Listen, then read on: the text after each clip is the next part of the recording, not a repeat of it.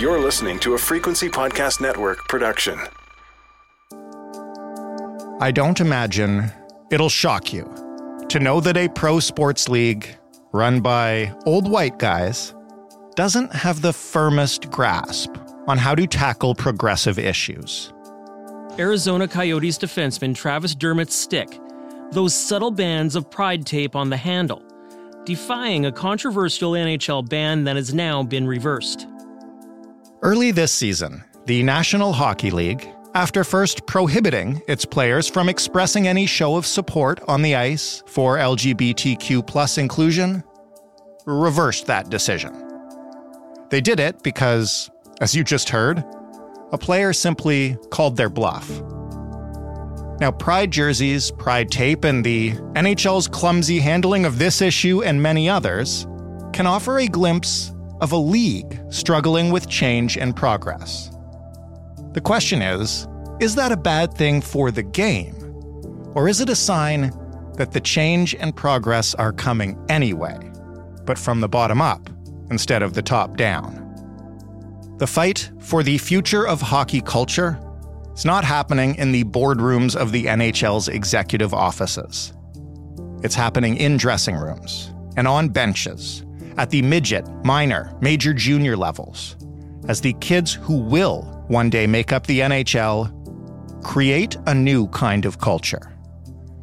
That doesn't mean it's easy or quick, but it does mean the future is a lot brighter than you might think from a look at the headlines. I'm Jordan Heath Rawlings. This is The Big Story. Brock McGillis is a former OHL and professional hockey player. He is the first openly gay men's professional hockey player. He's an activist in the LGBTQ plus space, and he speaks with those minor, those midget, those major junior teams. In fact, right now, he's embarking on the Culture Shift Tour, speaking to 100 minor hockey teams in 100 days. Hey, Brock, that was a long intro. You're up to a lot these days. Yeah, it's a big spiel. I'm glad you had to say it, not me.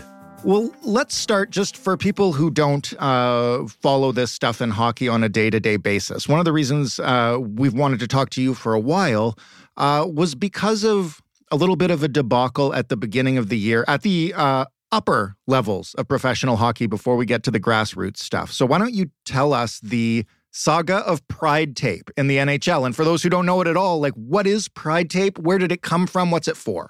Wait, what happened with Pride Tape?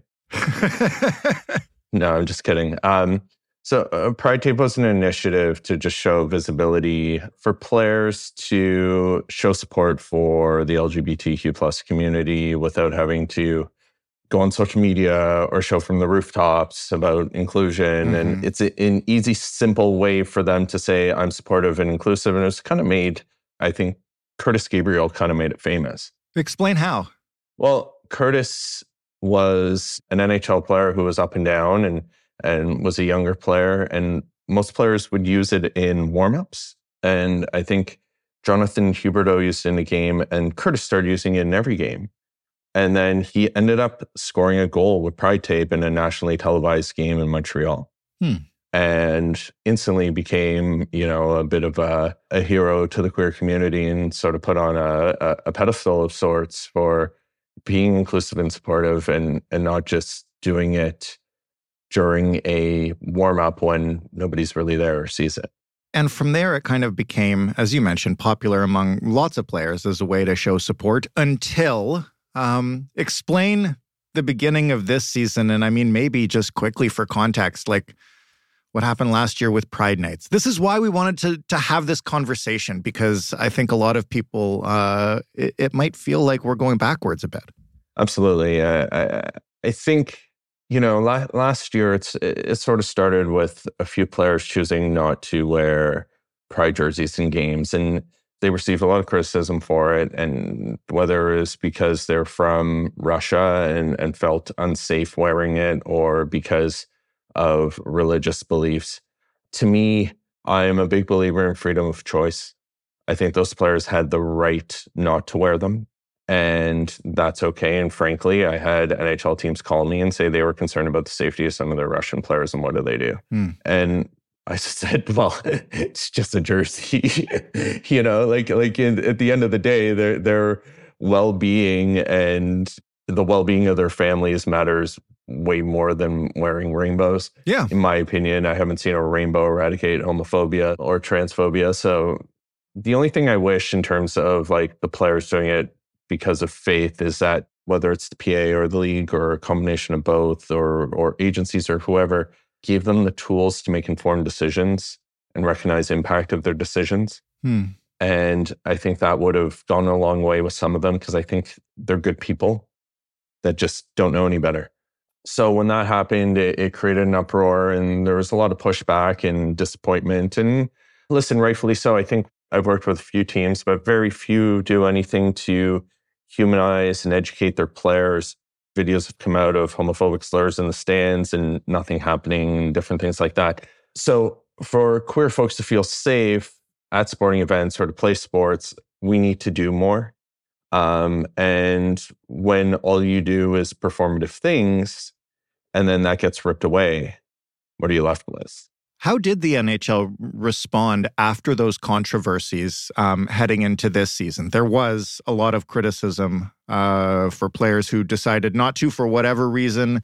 And Pride Nights have become a part of hockey. How did the NHL handle it?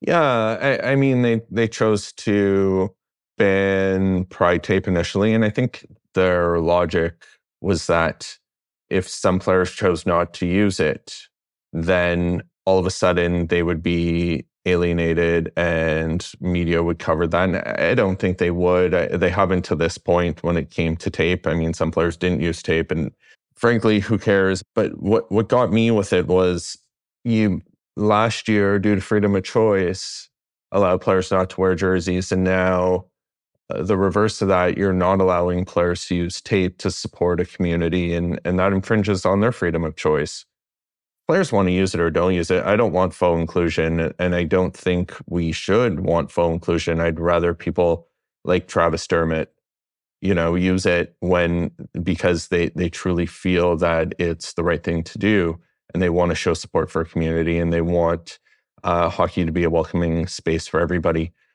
And then after you know a lot of backlash, they decided to reverse course and and bring Pride Tape back, which I think was the right decision. And I'm actually happy that, you know, ego didn't get in the way and they didn't, you know, dig their heels in the sand and decide, no, this is what we're doing.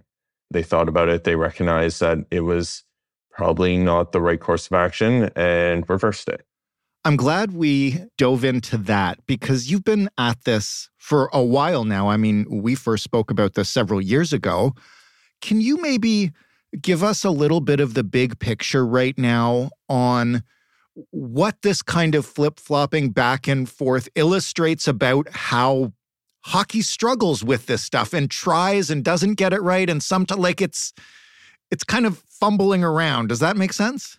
Yeah it's there's definitely some fumbling of things but i think that's societal right now. I think that transcends hockey. Hmm. you know we, we're seeing protests of outing trans and queer kids in schools. And it's like, well, okay, I'm all for parents knowing and I'm all for them being part of the solution and and helping them provide the necessary support needed. However, up to 40% of homeless youth in Canada are LGBTQ plus. Mm-hmm. And that's disproportionate to the amount of queer people in you know, I, I think Gen Z is identifying at 22%.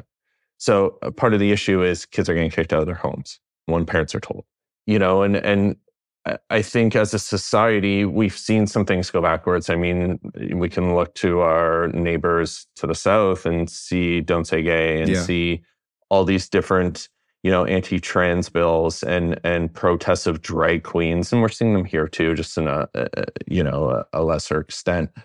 But yeah, sport is going to follow suit, which is a shame because I, I think sport has the opportunity, and we've seen it throughout history, to shift culture, to evolve it, and to be part of the solution. And if you see your favorite player using tape and being supportive of queer people, you might reconsider your stance or you might critically think as to why I feel this way uh, because your hero doesn't. looking at all that and saying, well, okay, maybe maybe we could use sport to evolve it, to shift it, to make it a better place for everybody. That's my goal for the league. And guess what? When you have a bunch of straight folks making decisions, yeah, we're going to fumble. Hmm. It's inevitable. You know, like it, eh, they're not a part of that community. They don't know. Or if you bring some queer people in that haven't lived in the hockey space, they might not know either. And and and there's a, a nuance and and a complexity to this because hockey has such a a distinct culture.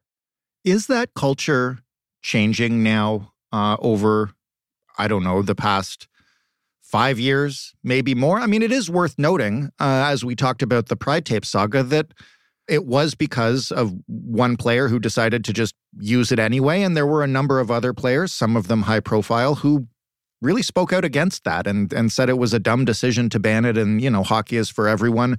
I'm, I'm curious if you feel that progress uh, is being made at all. I think there is. I think we are seeing players step forward. And, and rarely have we ever, in my, you know, I, I don't want to age myself here, but in all my years watching hockey have I seen many players be critical of the league on a decision.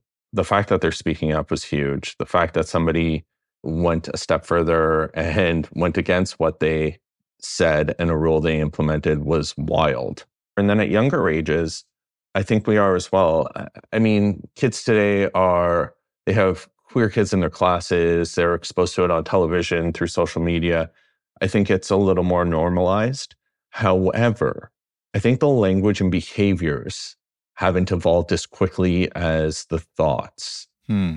There has been a big push from some right wing media pundits, especially in America, and a couple here, that have been targeted towards teenage boys in particular. Hmm. And a lot of that is anti LGBT rhetoric. So that concerns me that that younger generation that's in older ages of minor hockey through and junior are being inundated with anti-LGBTQ plus messaging.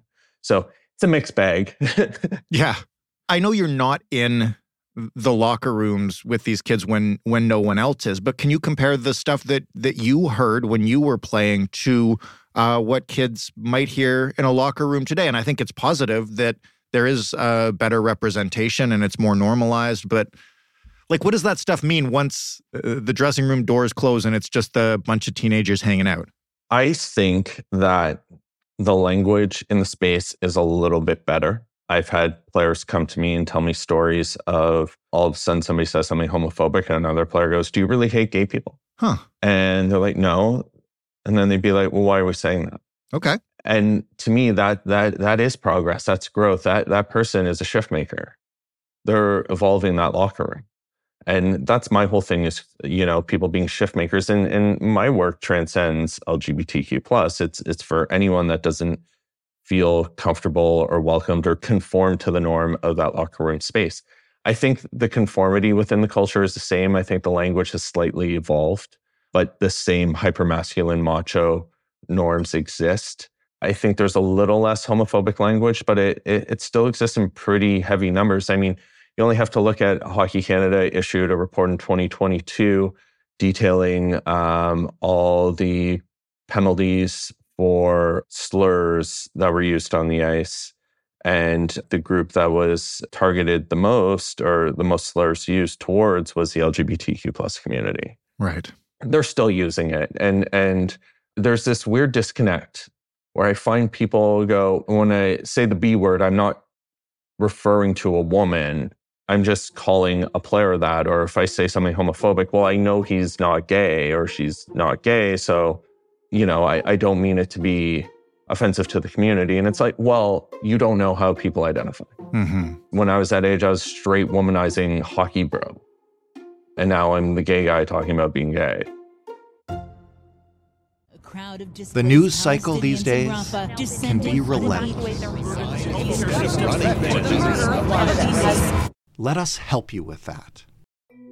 I'm Jordan Heath Rawlings, host of The Big Story, Canada's most interesting daily news podcast. Every day, we stop that news cycle in its tracks and examine one big story in depth. something that matters to Canadians. You can find the big story every morning for free at Frequency Podcast Network or wherever you get your podcasts. Find your frequency. In terms of making that shift, when you walk into a dressing room or a meeting room uh, with a minor hockey team, how do you start and how do you engage with them and what do you try to talk to them about? The first thing I, I do is, and again, my, my whole thing is yes, um, there's going to be talk about LGBTQ plus because I'm gay and I'm sharing my story to humanize impact of language, behaviors, attitudes, and how it made me feel and impacted me, my career, etc., and uh, how I didn't like going into the locker room. But ultimately, the same messaging I deliver can be for uh, the kid who can't conform to the culture, could be for a woman in a man's space, could be for a person of color. Like it's about welcoming people and creating environments that are welcoming to everybody and standing up and shifting the culture around you. But obviously, I use my lived experience to get messaging across. So I start off by typically asking who knows somebody who identifies as part of the LGBTQ plus community. And typically it's at least 90% of the room. And then I follow that with who here has used homophobic language. And usually about 10% of the room puts their hand up and they all look at each other a little panicked. And then I put my hand up. Hmm. And I go, there's no judgment here. We're here to talk. We're here to evolve. We're here to grow. And then every hand goes up. From there, I share my story and the impact the language had on me. And then I talk about how we can evolve that and how I think in especially in Canadian culture, hockey has such a massive influence in every community, every city across the country, and the players dictate society in a sense. I mean, the way they talk, the way they act, the way they dress is then copied by younger players. If they get to higher levels of AAA hockey uh, or into junior, et cetera, they are treated the same way in these communities as NHL players are. Right. Except they're accessible. So I think they have sometimes even more influence than NHL players once they reach junior. So so talking to them prior is critical so that when they get there, they're they're part of the shift. And big or small, those things we do have impact and they have a ripple effect. I share a story. Um, when I retired from playing, I started working with athletes in Sudbury, Ontario, and was working about with about 100 hockey players a day, and I was hiding my sexuality in the sport. I was out in my private life. What I didn't realize is that all my athletes knew. And I was afraid to tell them just because Northern Ontario, lack of exposure to the LGBTQ plus community, I thought parents wouldn't want their kids to work with me. And when I found out that they knew, I started to recognize um, or try and recognize that when they used language, like what they would do. I observed them, I studied them, kind of like animals in the wild, hockey players in their natural habitat. And it was like a little sociology experiment. I started to notice that anytime they'd say something homophobic, they'd freeze up and apologize to me. Hmm. I always tried to curb racist, sexist, homophobic, ableist language with my athletes.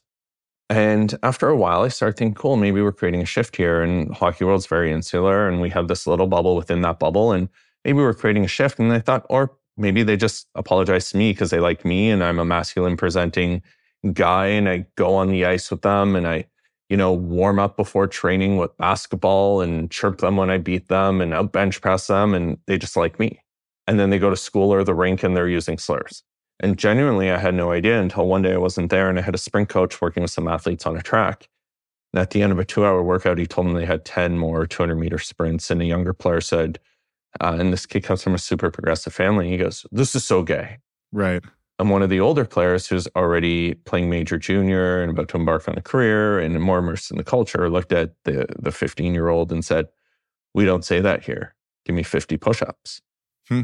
And that became something my athletes adopted amongst themselves and, and a pact that they held amongst themselves to hold each other accountable and themselves accountable. Anytime somebody would say something homophobic, they would drop down and do push-ups.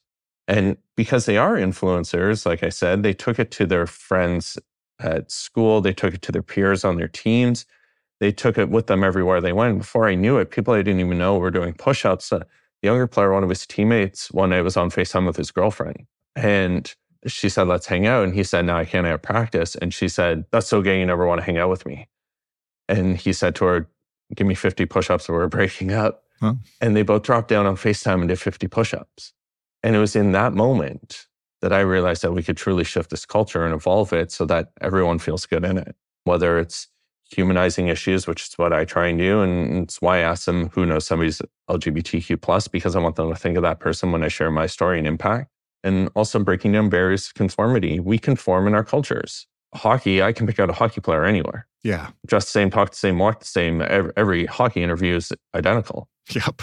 But when we break that down, so part of it is now I ask them, okay, tell me something you would typically tell a teammate you enjoy. Because what we typically talk about in that locker room is women, video games, partying, and sports.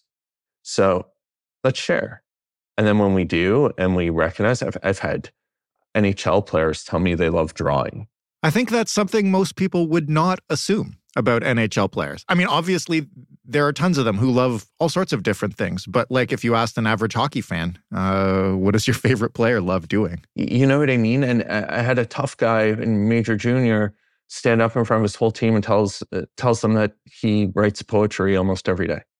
You know, and it's like we we are multifaceted beings and we should embrace more of that because the more we do, the less likely we're going to be to judge others who are different than us.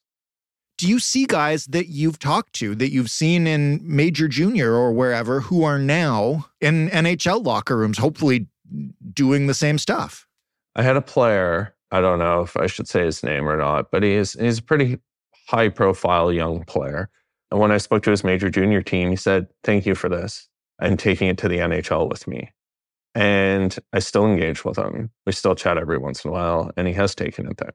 I've had players come to me who are playing pro or playing youth sport and go, you know, I still think about what you said. And we can create these shifts, and they don't want to hurt people. This may be naive, but I tend to believe that most people are good. We might not always do good things, but most people are good. And I think people want to be good. And if they know that they're hurting people, they don't necessarily want to do that.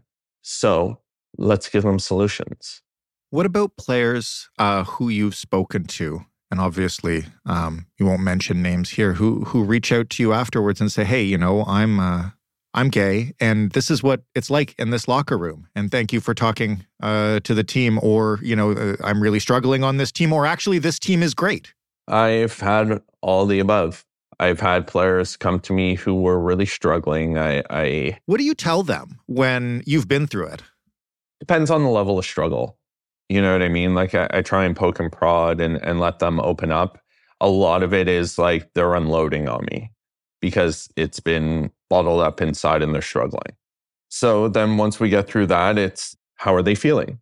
How are they handling this? Are they self harming? Are they not sleeping? Are they seeing a change in their behaviors, their their play, their their if they're younger, their schooling, etc. I had one kid come to me that was really struggling. This one example just sticks out in my mind at the moment. 16 years old, supposed to be a pretty elite AAA hockey player and an excellent student, went from that to just putting his name on tests, putting his head down went from elite AAA player to struggling to get playing time and was self harming. And we talked. And when I got all the information, I said, Are you comfortable if I talk to your parents? And he said, Yeah. And I ended up on a three hour phone call with mom and dad.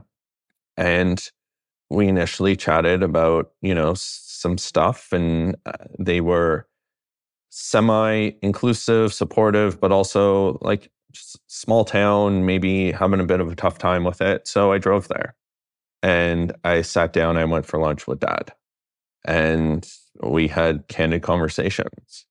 And ultimately, what it came down to was do you want your child to be harming themselves and hurting and struggling, or do you want them to be happy?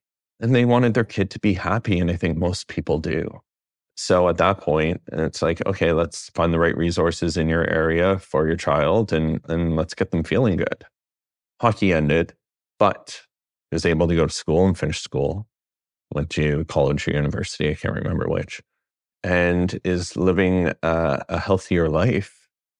And these stories exist across our country and not just in sport. I mean, I get high school kids coming to me. I, I get, you know, adults coming to me, and it, it's it's a pretty regular occurrence. Very last thing, what would you say to a hockey parent uh, who's listening to this right now? What's one uh, thing they can take away to uh, help themselves, help their kid be a shift maker? Have accountability for your own actions and behaviors and language. Everyone knows somebody who's part of uh, marginalized groups. If you're putting uh, kids down or your buddies down or whatever, or, or in front of your kids and they're hearing homophobic, sexist, racist language, etc., uh, they're going to be more prone to using it if you're putting this. And then if you start putting them down using it, they're they're going to lash out. But hold them accountable too. Be intolerant of it. Talk to them about impact. Humanize it. That person in their life. Then the environment you create. You know, if you're creating a welcoming, supportive environment that allows your child to be themselves and you celebrate that, regardless, this isn't just LGBTQ plus. This could be your your child loves science and you're like, I want you to be a jock just create an environment where they feel safe and supported and welcomed and and you celebrate them if they are standing up and they are shift makers and break those barriers of conformity and then teach them to accept themselves regardless of who they are because only you can accept you. Acceptance from others creates a hierarchy and i don't believe in it. And then celebrate them and allow them to love themselves and and love them unconditionally. And then when they learn to accept and love themselves regardless of who they are they're going to be happier. And ultimately when whenever i hear people talk about having children or they have children what they say they want is their child to be happy don't be the cause of their unhappiness brock thank you as always for this um, thanks for all the work that you do and good luck on the tour. Thank you. It should be fun. I can't wait to not sleep for three months. But ultimately, it's it's going to be a uh, I think it's going to be a life changing experience, and I, I'm really excited for it. Brock McGillis heading out on the Culture Shift tour. That was the big story. For more, you can head to thebigstorypodcast.ca, search Brock's name to hear our previous interview with him.